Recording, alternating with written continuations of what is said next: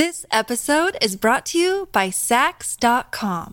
At Saks dot com, it's easy to find your new vibe. Dive into the Western trend with gold cowboy boots from Staud, or go full nineties throwback with platforms from Prada. You can shop for everything on your agenda, whether it's a breezy Zimmermann dress for a garden party or a bright Chloe blazer for brunch. Find inspiration for your new vibe every day at Saks dot com. You are listening to a Pleasure Podcast. For more from our Sex Podcast Collective, visit pleasure podcasts dot com.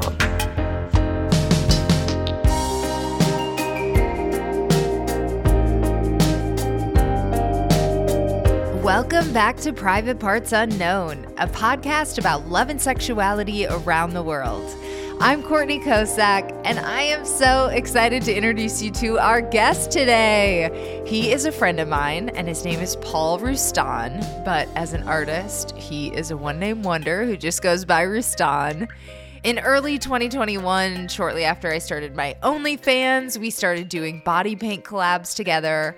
We were actually delayed about six months due to the motorcycle accident he mentions in the interview, but we now have five under our belts. And I can tell you, Roostan is so cool and chill, and I've never been uncomfortable being naked around him. And a lot of the stuff that we talk about in the interview, we've sort of discussed during our work sessions together. And I knew that I had to have him on the show because he's got an interesting philosophy on separating nudity from sex. Plus, he shares how he became a body painter in the first place, what his wife and kids think about it, and how he used his body painting as a launch pad to become an N F T creator and a popular guy in Decentraland. This episode has it all. Roostan is the best, and it's just a super fun chat. So let's get into it. Hi, my name is Paul Roostan. I'm a body painter. I paint on people and then I photograph them. I'm from the South Bay near Los Angeles, California. Perfect. Okay, Roostan, I'm so excited to finally do this. We've done a bunch of body painting collabs, but this is our first podcast collab. So welcome to Private Parts Unknown. Thank you for having me. Excited, excited to finally be part of this. Yeah. So I guess let's start at the beginning. Because, and I feel like I've heard this story maybe when we've been working together, but let's start at the beginning of your body painting and how you got into it. Well, luckily, I like being authentic, you know, and because I got into a motorcycle accident like a little over a year and a half ago and had a severe concussion, my short-term memory sucks. So I don't remember what we talked about. So this will be like the first time I'm having this conversation with you. Which is great. Actually, first, before we get into it, how has that been going? Have you noticed any improvements? Well, there was a point where it seemed like it was getting better, but it was really bad. Like I was, it was like Twilight Zone for me. I was forgetting things that I couldn't believe. And then maybe like a year later, one day it just like clicked on and I felt like, hey, I'm, I, my brain feels a little bit better. But um, just like the last two months, I've I've been kind of forgetful again. But maybe because I'm just always super busy. So I don't uh-huh. know. It's almost like it's almost like I empty the trash of the day before, and then it's like, what am I doing today? What's tomorrow? You know. But I think that that's also part of old age. I'm an old guy now. So yeah, that's the thing. It's like hard to tell, right? Because I'm yeah. forgetful too, and I yeah. didn't have a brain injury. And I've just accepted it. Like the good thing is like you forget bad things too. So you don't mm-hmm. get sad. Or if you're sad, you kind of get over it quickly, mm-hmm. you know, which is nice. That's a really nice luxury. Did you used to hang on to stuff? Yeah. Yeah. Like I'm a, I'm a overanalyzer. You know, I, I think about things too much. So I might get hung up on something for like months, years, mm-hmm. potentially. Now it's like something bad might only last me a day. Oh, well, that is a silver lining. Yeah. Okay, so the last time we were just saying, last time we saw each other was like December for maybe our third or fourth body paint collab. But how did you first get into it? I've always been an illustrator since as early as I can remember. I love drawing cartoons and comics and people. I like drawing people and I like drawing naked people.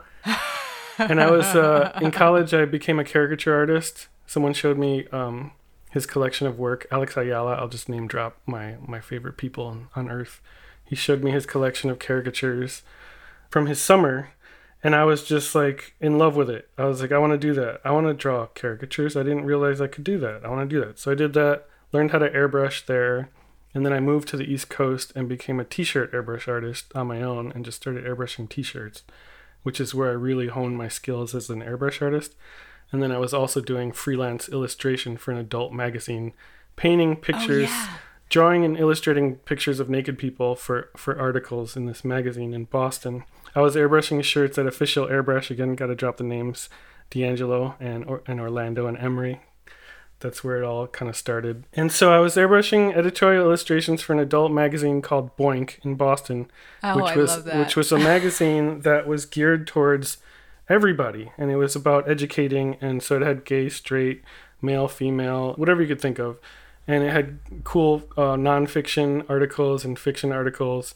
And so I was doing all the illustration for that magazine, and one day I was just like, hey, I can paint a model for a photo spread in the magazine. And I kind of presented it like I knew what I was talking about, like I'd done it before and I'd never even tried it. How did you get the idea? Well, one of one of my friends, Mario Seija in Chicago, he was a caricature artist with me. He was a body painter in Chicago. And that was kind of similar. Like, he showed me his work, just like caricatures with Alex Ayala. And I was like, oh, damn, I want to do that. That's cool. I remember when I was like twelve years old, seeing the picture of Demi Moore painted by Joanne Gare on the cover of Vanity Fair, photographed uh-huh. by Annie Leibovitz. I saw that in the supermarket when I was twelve. And I was like, this is the coolest shit ever. I'm standing here twelve years old, and there's a naked Demi Moore in the aisle covered in paint, and it looks so real. She was wearing like a business suit, painted business suit, and it blew my mind. And I legitimately, I think then, until Mario Seija showed me his work, I didn't realize that it was possible, you know? And so um, just randomly, and it was literally like a year or two after he showed me his work that it just popped into my head. Hey, I can, I think, you know what it was? The release party for the first issue of that magazine, there was body painting at the party, and and I saw it. I guess it was just sort of in my head a little bit. And so I did the first one. They actually had me do like a test run on the founder of the mag. And so I showed up and I brought a bottle of wine, and I was just nervous. You know, everybody was nervous. And like I had some wine, painted her up. That's cute. I painted her up like two different ways, and that was sort of my first time. I actually, after I had the, the dialogue with them, I ran home and painted my wife three times and then sent them pictures of what I did on her. I did all three in like two hours. It wasn't full body, it was just like partial. And so that was the first, then the second was the founder, and the third was an actual piece of work in the magazine. And I was hooked. I was completely hooked. I found what I'm meant to do. Amazing. Okay, so how many years ago was that? That was two thousand five. two thousand, so oh my seventeen, God. seventeen years. seventeen years. Okay, so tell me about the craziest shit or oh, the or the sweetest stuff. I'm sure you've seen a spectrum, right? From like oh my God, yeah, kind of borderline like, sex parties, maybe celebrity things. I should like write a diary. Oh, I actually have a diary that I wrote as an ebook years ago that I should probably refer to. But um, like early on, like for that magazine, we used to do uncensored parties. So this magazine was created and founded by students at Boston University, Boink. And the university didn't like that.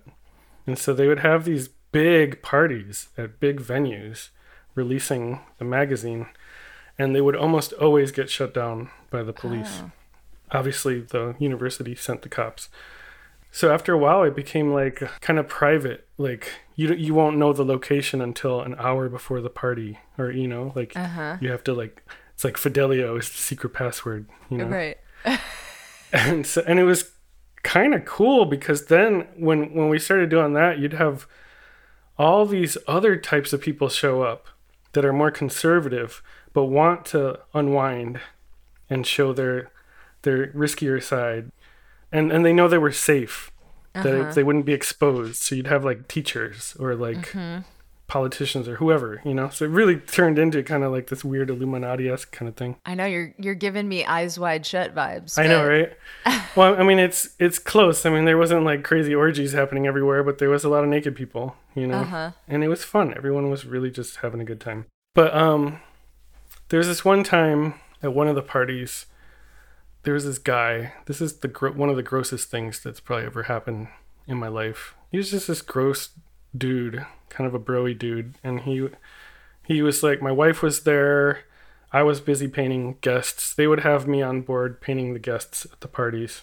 Mm-hmm. And so I was, they paid me. So the, so the guests would get it for free, which was cool. You know, just like a cool feature mm-hmm. of the event. I'm painting somebody and he starts like hitting on my wife and she politely turns him down. And he, he's like, you know, embarrassed by that and just doesn't respond in the best way. Starts like questioning her, you know, whatever. But she handled that fine her by herself. And then he rolls up next in my line with his girl, with some girl that he brought. And I ask her, what would you like me to paint on you? And she says, I don't know, whatever he wants. He looks at me and he's like, paint my name on her tits. And yeah. I was just like, oh, gross, gross. And I looked at her, I was like, is that what you want? And she's like, whatever he wants. And I was like, okay. So that was like one of the, that was like one of the grossest things I ever painted, ever.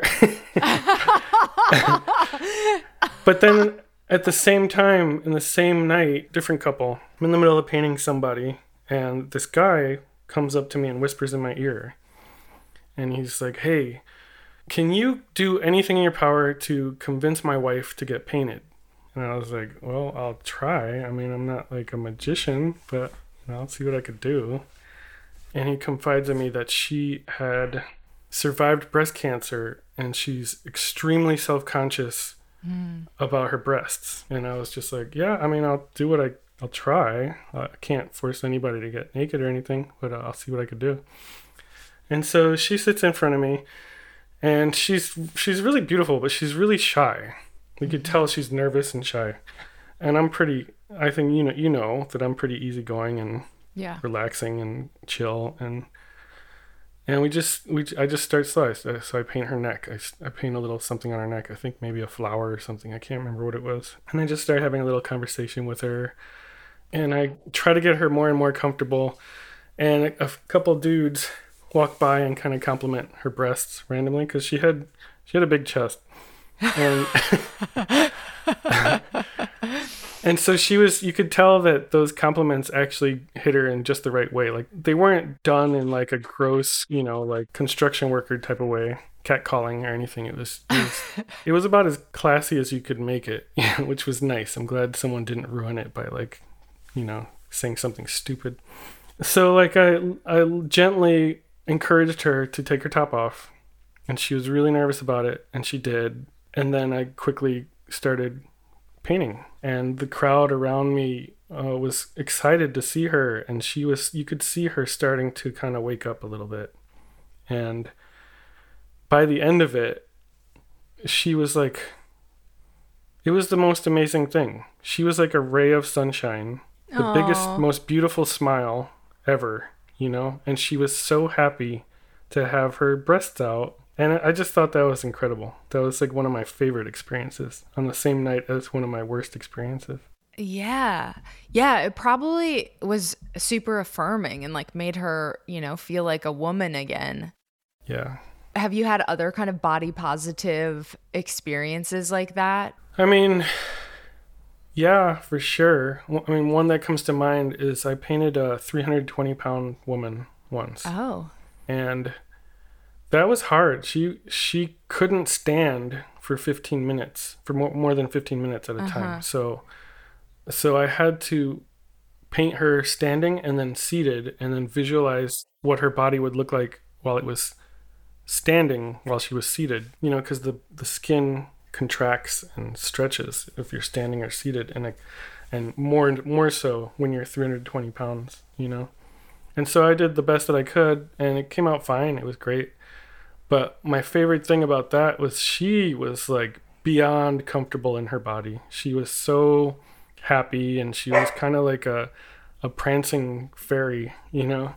And it was beautiful. Like, I envy that. I wish I could be that comfortable in my own skin, you know? And um, that was another cool one for sure, as far as body positivity goes. This episode is brought to you by Saks dot com.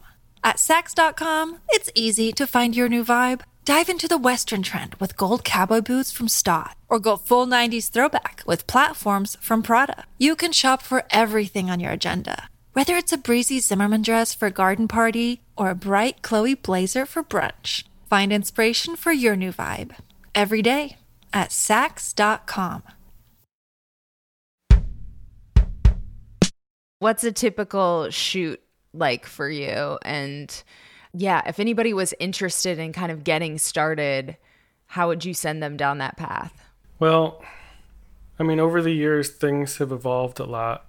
And, you know, the early the early step, like, it's about, like, finding someone who will let you paint them, you know. Right.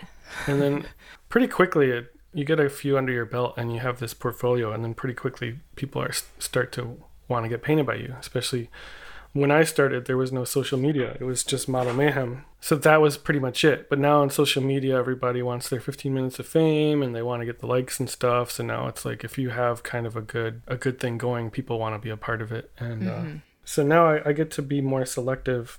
And I, I go after people that I, I'm pretty good at sort of identifying chemistry just by looking at their photos, or if they're maybe too glamour-y. So I, I prefer models that are more comfortable and playful in their skin than like trying to look sexy, mm-hmm. you know, all the time. Because it's hard. Like, one of my challenges is separating sex from nudity. And not that I dislike sex or anything, but... Uh, and I've done erotic body paintings, but for the most part, my work is just art on naked skin. So I, I try to separate those things as much as I can, unless the concept calls for it. And so I look at the photos, and most of the time, models reach out to me. But every once in a while, I'll just see someone that I, I think is, just, oh, this person, I, I know for a fact we would work together, and I love mm-hmm. what they do in their work, and so I want to combine my stuff on them, and so I'll reach out to them. And then sometimes, you know, a lot of people just reach out to me. And but one thing I can say though is when when people reach out to me, like, for some reason I'll get a message like, will you paint me? And then I click over and the whole account is anonymous and it's all pictures of flowers, and it's like, you gotta like yeah show me what I'm working with. You know, I am like, this flower, paint this daisy, bitch. I don't understand. I mean, obviously right off the bat that shows me, okay, so you have zero experience, you're not professional, so like already that's kind of a major negative, you know. So I, I definitely hope people can at least right off the bat like save save me some time, save themselves some time by like sending a couple photos. It doesn't have to be naked or anything. And, you know, I can see what what I'm working with, because that sometimes that inspires an idea, you know, and then I start a conversation and then and then find out what's interesting to that person. And then I can apply something that's relevant to them. So what do most of your models do? And I love the idea of separating sex from nudity, but do you find that you do wind up like working with a lot of people that are in the adult space just because they're like wanting to get painted? It's definitely all over the place. I've painted people that have never been naked in front of anyone except their doctor. I've painted I've painted teachers privately, you know, and then I've painted OnlyFans uh-huh. strippers at, at um, strip clubs, you know, and and honestly, my favorites are the strippers, because they are beyond comfortable.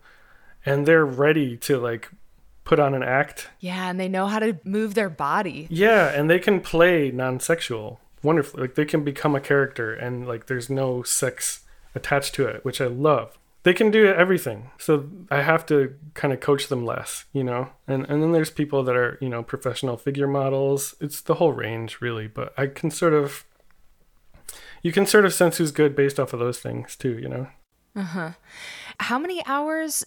does it take? And then how do you approach the designs? I feel like each time we've worked together, you've had kind of like, you've been like, I've been thinking about the color pink or something. Yeah, yeah. So where do you get your ideas? Yeah, I wish I could just focus on one style and just stick with that, like some famous artists do, you know, you can recognize their style, but I just get bored so fast. And I I procrastinate a lot. I wait often till the very last second to come up with something, sometimes ten minutes before I even start painting. And it, it, for me, like the whole experience, I just want it to be fun. So if I'm mm-hmm. not into it, I don't really want to do it.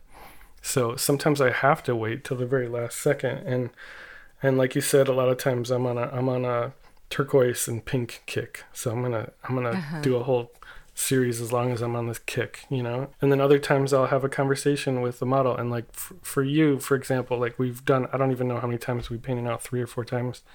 You know, it takes on average three hours to paint somebody. So in those three hours, you develop a relationship, you learn who mm-hmm. they are a little bit, and you find out what they're into. And then maybe next time that can be applied to it, because I do want it to be interesting to the person I'm painting. I want it to celebrate them a little bit. I don't want to just objectify them by painting some shit all over them that they don't care about. Mm-hmm. Um, but that, yeah, it's all over the place. Sometimes I'll be driving down the street and I see this awesome location and I'm like, oh my God, I got to paint something there. I don't know what, but something, and let me think about it. And other times I'll see a person and just the way they look just inspires me, and like I have to figure out what to paint on them and or, or where to place them. So there's all sorts of factors. Like for you, the last one to me is my favorite. The New Year's Eve? New Year's Eve one, yeah. Interesting. Because it sort of represents the sexy side a little bit, and it's fun, and the movements and the smile on your face. There's this sort of modeling, you know, and you got that modeling background. It's like this sort of modeling fun personality attached to it. You know, I'm into that as far as connecting it to you. Yeah, we've done a, like a fembot. Yeah. We did like a rainbow shark thing that you painted on me. Then we mm-hmm. did, oh, we've done at least four. And then we went to the beach. Oh, the and beach, we did, yeah. yeah. That yeah. beach one was awesome. That might be my yeah, favorite. That was fun. Well, that was fun. That's always fun to go and yeah. shoot naked people in public. It was like a Baywatch style swimsuit, and we literally yeah. just went to the beach and, yeah, and, and waited cool. for people to see. Yeah. And it's cool because like we, we went to the beach and we went to a, a pool way atop Palos Verdes. Oh yeah. And I, a beautiful, beautiful house with a beautiful pool, and it's like two different results. One feels like Baywatch and the other one feels like a pretty awesome gal drinking a champagne or martini or something by the really nice pool, you know. Uh-huh. It's, it's just two different characters, you know. Yeah. But you can tell, like the cyberbot, like robots for me are easy. I don't know anything about you. Let's do a cool robot, but with like cool futuristic colors. Like that probably doesn't mean much to you at all. And then, and then we did the shark thing, which is a little bit more ex- experimentation, exploration. And then we did the bikini, which is more about, you know, viral fun. And then then I was like, oh, let's do let's do party girl Courtney. Yeah. For New Year's. New Year's was coming and I felt like you're probably going to go to a party and this is what you should look like. It was actually better than my actual New Year's. I know, you should have just rocked it. uh, so we are going to do another collab coming up. Do you know what we're going to do? I have no idea. okay, okay. That'll be a surprise. But it'll be cool. This episode is brought to you by Visit Williamsburg. In Williamsburg, Virginia, there's never too much of a good thing. Whether you're a foodie, a golfer, a history buff, a shopaholic, an outdoor enthusiast, or a thrill seeker, you'll find what you came for here and more. So ask yourself, what is it you want? Discover Williamsburg and plan your trip at visit williamsburg dot com. Okay, so you took your whole body paint, seventeen years, whatever, you've been doing this body paint events and stuff like that. And then with the N F T craze, you kind of rolled over that skill set to become like a big N F T creator. So tell me about that. Yeah. So I've like for the last four or five years, I started diving hard into YouTube. And so I studied YouTube intensively to understand it, you know, a little bit more. And and I started like how to grow your channel and stuff? Kind of. I mean, it's just more like, all right, what what are things that I like and what can I emulate in my own way to to to make my stuff entertaining to other people? You know, not necessarily like reading blogs on how to do things right, because I don't always believe those. Mm-hmm. And I can confirm that a lot of those are bullshit anyways through my own experience. So I followed a ton of channels and was basic. I basically cut out T V and just started watching YouTube regularly. And one day I stumbled on some N F T video. I was always kind of interested in crypto. I started messing with it in like twenty fourteen, and and this this video had something to do with N F Ts and art and crypto and art. And I was like, oh, mm-hmm. like I was always interested in crypto, but it was always like, okay, money, money. It's just about money and maybe poker. And then, uh, and, but now we got this video talking about crypto and art, and I was like, oh, what's this? Piqued my interest, and I watched it, and I understood it immediately. Like, I wasn't like one of those people, I don't get it. What's an N F T? Like, so you don't, you own nothing? It's not even a material possession. Like, it didn't, there was no confusion for me. For me, I, I saw it clearly, and I was like, oh, shit. Yes. Mm-hmm. I've been waiting for this my whole life. I can sell my body painting as an original piece of art, which I could never do because it, it's gone after four hours. You know, it washes off in the shower. It's ephemeral. It's like, this is crazy. And then I don't have to print stuff out or frame it or store it or talk to galleries or give away a commission to a gallery. You know, I was like, this is just sounding better and better and better. And I was like, this is where I'm supposed to be for sure. So I dove in headfirst and just went crazy at it. And literally, it took like four or five months before I even made a sale. But I, the whole time, there was a point where, where I was like, I'm in this. Like, I believe uh-huh. it. Like, if I never make a sale, whatever, then my goal is to be the longest running N F T artist that never made a sale, you know? But so I was in it, and I was watching people make huge, crazy ass sales. This one like seventeen year old did a doodle on like a napkin and sold it for like seventeen thousand dollars. And I was like, damn, damn. If, I, if that happened to me when I was seventeen, I don't know what I'd be doing right now, you know? Retired. And then there were other people that weren't making sales, but a lot of the friends I was making, they were doing all right. And I was sitting there twiddling my thumbs, knowing that, like, my stuff should sell. I feel like it should sell. Like, I'm not just a seventeen-year-old doodling on a napkin. Like, I've been doing this for seventeen years. Like, everything makes sense. I've, I'm proving that I'm a good long-term investment. But, you know, I was patient, and I kept exploring. And so I even decided to collect N F Ts before I started selling them. I always had this idea, like, if I sold, if I sell an N F T, a part of that sale is going to go towards collecting somebody else.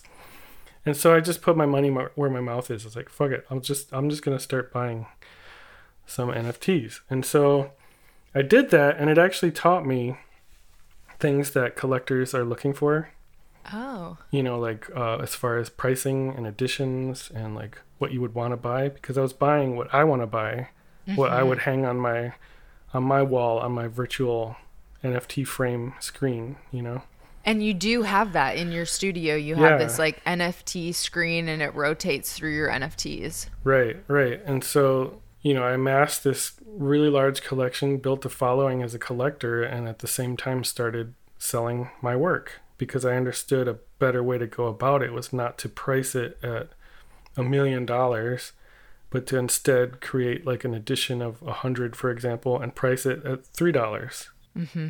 Basically, I was collecting collectors, and that sort of established my brand and established almost like a team base of super fans that we could all benefit off, off each other, and our motivations were all revolved around a secondary sale of, of their purchase, because they buy it, then they flip it for ten times what they paid, and then I get a cut of that.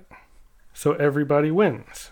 So that's, I figured that out and attacked it, and then developed this nice profit, and I had this nice chunk of crypto saved up, and I was invited to a metaverse show in Decentraland, and I was just in like yes man mode, accepting every everything. I was letting my body go wherever it told me, you know. Uh-huh. And so I jumped into Decentraland to this gallery thing, and at first I was like, this is weird, this is crazy. I was creating my avatar, and like I was kind of like impatient, but whatever, let's just do this. And so I created it, and again, like when the first gallery show popped up, my mind was instantly blown. It took me a little bit longer to understand than N F Ts did, but once that clicked, I was just like, holy shit, this changes everything.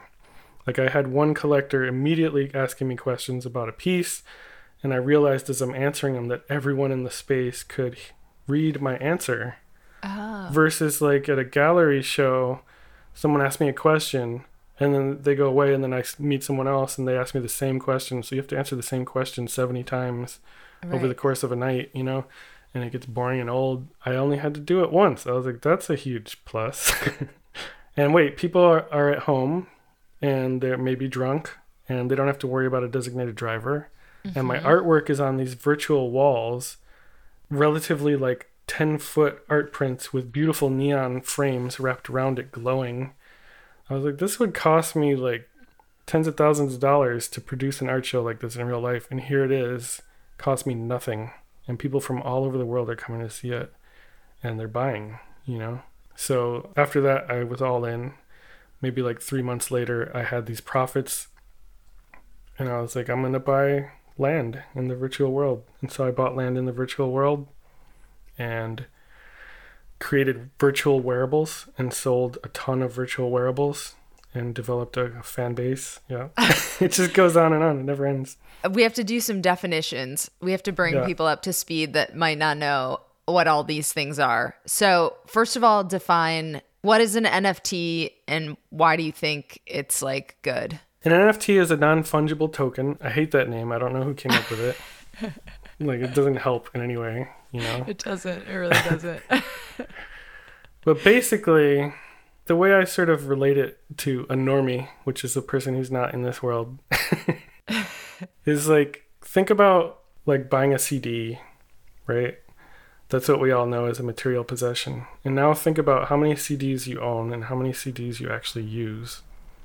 Or do you just pay for a subscription or buy a, download an M P three from the cloud, right? Mm-hmm. So there is no material possession there. So like, just forget about material ownership because you're already doing it. You don't even see the guy who delivers your food at the door when you DoorDash.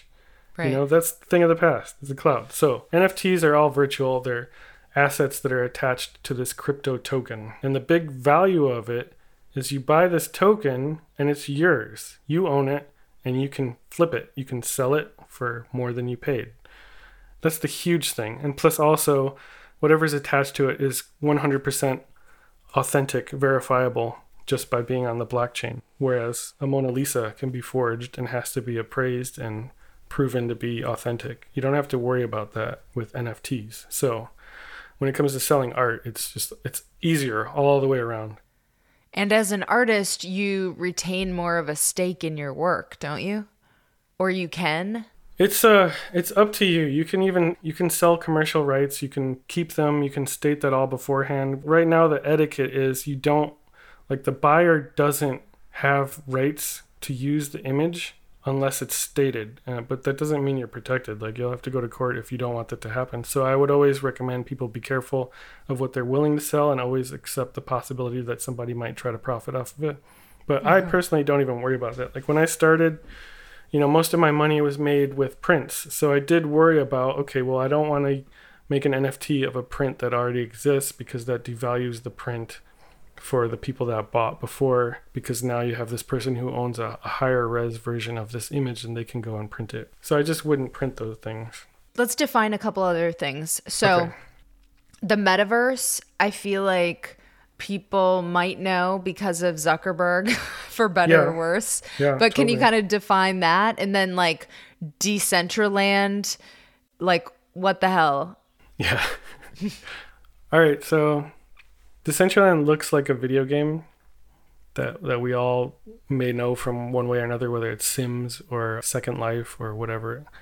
But it's really kind of like, I say it's like A O L chat. It's like a social chat with visuals attached to it. But also that, it has crypto N F Ts attached to it. So you have virtual wearables that your avatars can wear that you can buy and sell and flip and make money off of.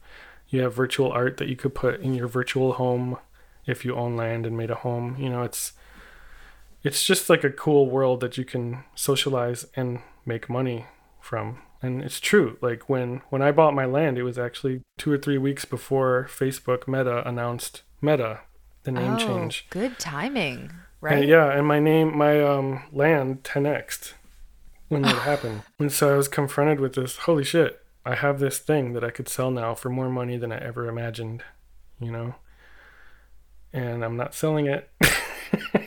Are you happy you made that decision? Oh, yeah. Yeah, definitely. I've made my expense back on the land with the use of my land. I have gallery shows and parties, and I have a hot tub that people actually use, you know, and I, I showcase D Js and music. And it's like I said, it's like a it's like a cool social event, you know, and so I'll had like at the most I had something like three hundred eighty-nine people on the land at once, which was the craziest party ever. Now it's now it averages like fifty, fifty people at once.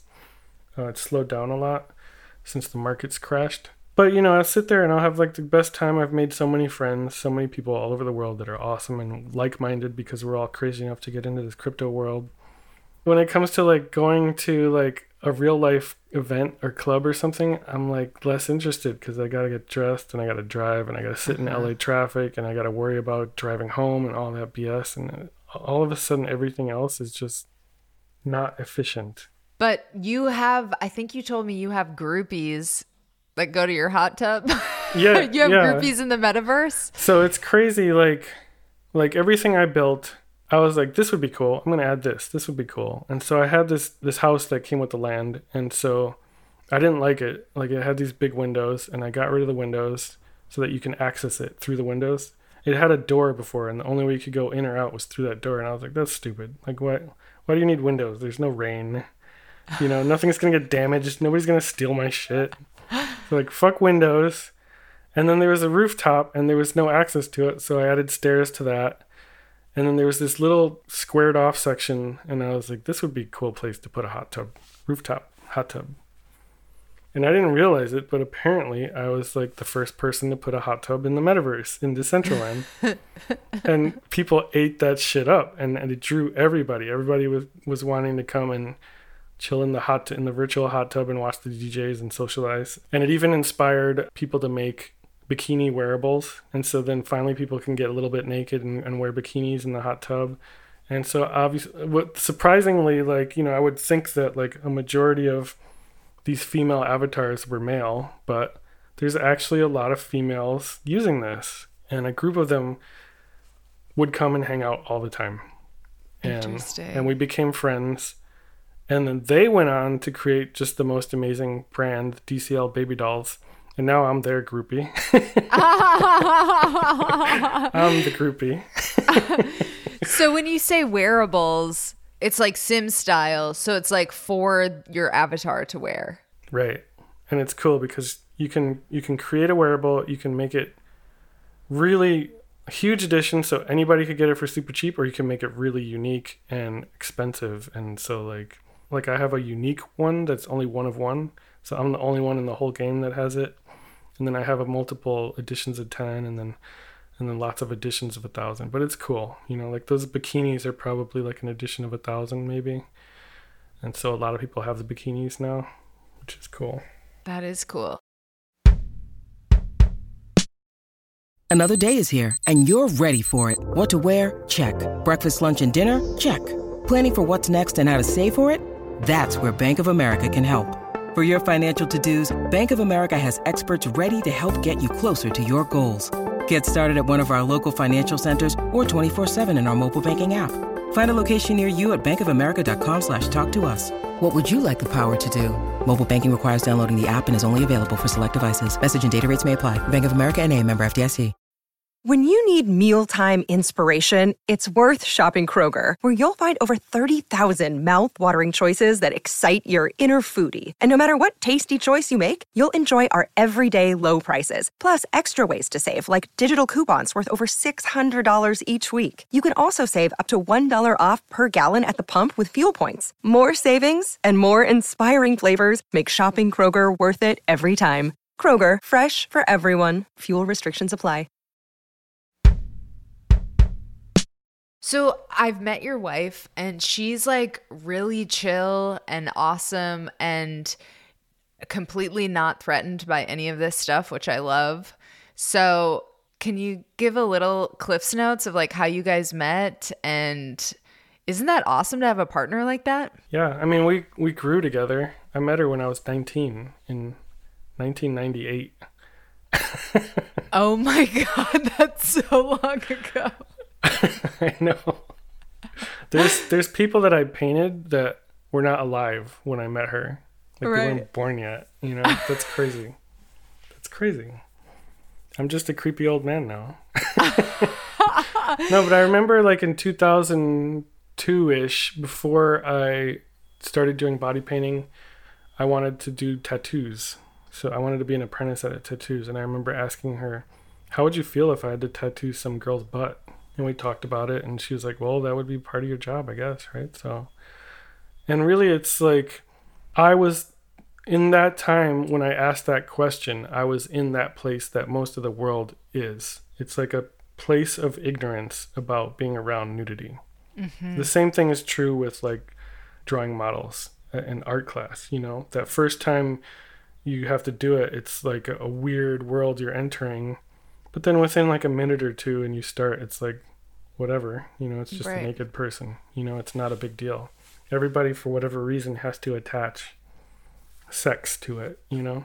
Their puritanical shit. Yeah, whatever we were conditioned to believe. And so little by little, you know, um, you know, first I painted her, and then I painted the founder of the mag, and then I painted a model, and then I painted another model, and then another model, and another model. And then she was at the shows, the, the release shows, and it was just like, we got out of that world of ignorance and began to understand the way things really are. I mean, it'd be hilarious if I opened with, first we bang, then we paint.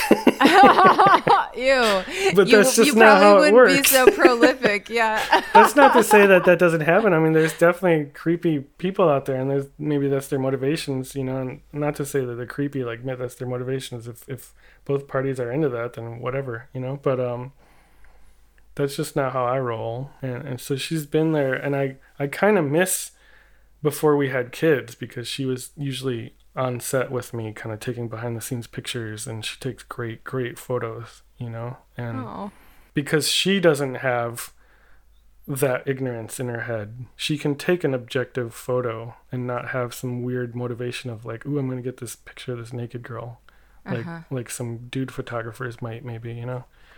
I had this one gallery show in New England one night. It was my show, but I had to leave it early because I had to go, I had a gig to paint at House of Blues. And this, this one lady was really, really fascinated by my work. And so we were talking for like forty-five minutes, which is a long time when you're having a show, because you, you have to give time to as many people as possible. Right. But she was just like beyond fascinated. And she seemed to really get it, like my motivations and everything. And I was like, I'm really sorry, but I have to leave now. I have to go paint in Boston. And she's like, oh, you better thank your wife. And I was like, what? Thank her for what? He's like, for letting you paint all these beautiful women. I was like, I'm going to Boston to paint a bunch of guys for, for gay night, for gay night. And I love that gig. Like, those guys are awesome. They're all bouncers. You know, I love it. But it's like, what does my wife have to do with that at all? So that's kind of like what, there's this weird disconnect between my two world, those two worlds, you know? And like, that was a bummer after having such a good conversation with her to, for her to, to finish with that. But yeah, it is. No, it is kind of small minded, but in a way she's like voicing what a lot of people think. And in a way, I mean, she is really cool and chill that, you know, every weekend or whatever you paint a naked chick. But yeah, that's not exactly. It kind of lends itself though to like, because in a way they're projecting their insecurities, right, or whatever. And so it, it lends itself to like, if you want to have a good relationship with someone, shouldn't you be nurturing them to grow and succeed, not constrict them and hold them back, you know? And so that's all that my wife should really be praised for, is her ability to be comfortable in herself and have faith in my um, loyalty, but know that you got to let this other human being do what they're meant to do in a way. Don't try to hold them back from that. Totally. Well, that's how you last like over two decades. Yeah. Do your daughters get it? Yeah, they've helped me paint. And that that's this has been kind of a struggle, because they have to come up in a world, in a school where it's easy to find out about me, you uh-huh. know. And so their friends ask them, your dad paints on naked people? And so they have to navigate that taboo uh-huh. too now, which kind of sucks. And it's weird because a lot of the kids' moms love me and they love my work, and so they kind of bat their eyelashes at me a little bit, which is weird. That's weird, you know. It's definitely better than New England response. New Englanders are a little bit rougher, but California California moms love it. And uh but uh but yeah, my kids, like I sat them on my lap, asked the model, hey, do you mind if I let my daughter paint on you a little bit? And so they'll be there. They're, they're, they've been around naked females and naked males. They've seen them walking through the house, and and they've helped me actually apply some paint on skin. There's like, there's one body painting I did where, where I asked the model if they could paint a flower on them. There was like all these flowers, and so they each painted a flower on the body too, you know? And so they, they see how it works and what I do. I don't hide it from them, you know? It's ridiculous to hide it. That's cool. So what's next? More N F Ts and metaverse? Yeah, I mean, I've been hustling hard, doing so many things every week. I've learned how to do three D animation and building and coding. And so I built a whole Holy shit. cove. I built like a whole beachfront with a wave. And you can ride the wave. So I'm the first person to surf a wave in Decentraland. And I created a big bonfire. But I created this whole thing with the intent of bringing one of my friends, who's this amazing singer, Kira Bones, Kira Lingman. Her nickname is Kira Bones, and she, she's uh, the leader of the Hollow Legs here in Hermosa Beach. I want to onboard her so the whole world can see her amazing voice. And so I created this beachfront setting that she'll be able to sing over the campfire virtually for people all over the world to come join and watch. So that's happening Tuesday. And then I'm creating like a collectible N F T collection on Saturday, and then I'm painting you on Sunday. Oh, busy. Yeah. Okay, well, this has been amazing. I can't wait for our next collab. And you got to fill the privates in on where they can find you online. Um, the easiest place is body painter dot com. That's my website, and that has links to everything, all my socials and my N F Ts. There's a whole category on N F Ts. Everything is there. Um, YouTube dot com slash Roostan, Twitter dot com slash Roostan N F T. I have an Instagram, but I hardly ever use it anymore. Uh, Instagram dot com slash Roostan, but it's all on my website, body painter dot com. Awesome. Well, thank you for coming on the pod and giving us this great lesson about how nudity and sex are not the same. Well, they can be. They can be. Yeah. But they don't have to be. They don't have to be. Yeah. Thank you for having me. Always. My pleasure. This is really fun. It's good to see you. Good to see you too. Virtually. We're basically in the metaverse, sort of. We are sort of in the metaverse. Thanks again to Roostan. We had a freaking blast body painting a couple days ago, and the video is already out. So check out the episode description for links to that and all of the other collabs we've done together. And if you want to see even more, you can subscribe to my OnlyFans. Just go to onlyfans dot com slash Coco Peep Show. If you didn't know, newsflash, Cokes is a bit of an exhibitionist, and that is where I post my nudes. And if you want to stay in touch with me via my civilian account, I am at Courtney Kosak, K O C A K, on both Twitter and Instagram. And of course, make sure to follow the show at Private Parts Unknown on Instagram and at Private Parts Un on Twitter. And you got to make sure you subscribe to the newsletter. It is just private parts unknown dot substack dot com. But to make it super handy, the link is in the episode description. Shout out to Amy Rausch for the bomb-ass theme music. For more info about Amy and her music, check out amy rausch dot com. That's Amy, R A A S C H dot com. This episode was mixed by Mike Castaneda of Plastic Audio. Thank you, Mike. I love you. And after enjoying this content, could I ask you for a quick favor? Please. Just go to rate this podcast dot com slash private and give a five-star rating and review. It honestly helps other people find the show, and it's just soul food. It feels really good. So again, that is rate this podcast dot com slash private. Or if you're listening on Spotify, it is super easy. You just go to the upper left-hand corner of the Private Parts Unknown page, probably where you're listening right now. You click the star button, and then you click all five stars. See? Easy peasy. Thank you so much. And until next time, I am wishing you lots of horniness and happiness and a blissful separation of nudity and sex. Bye.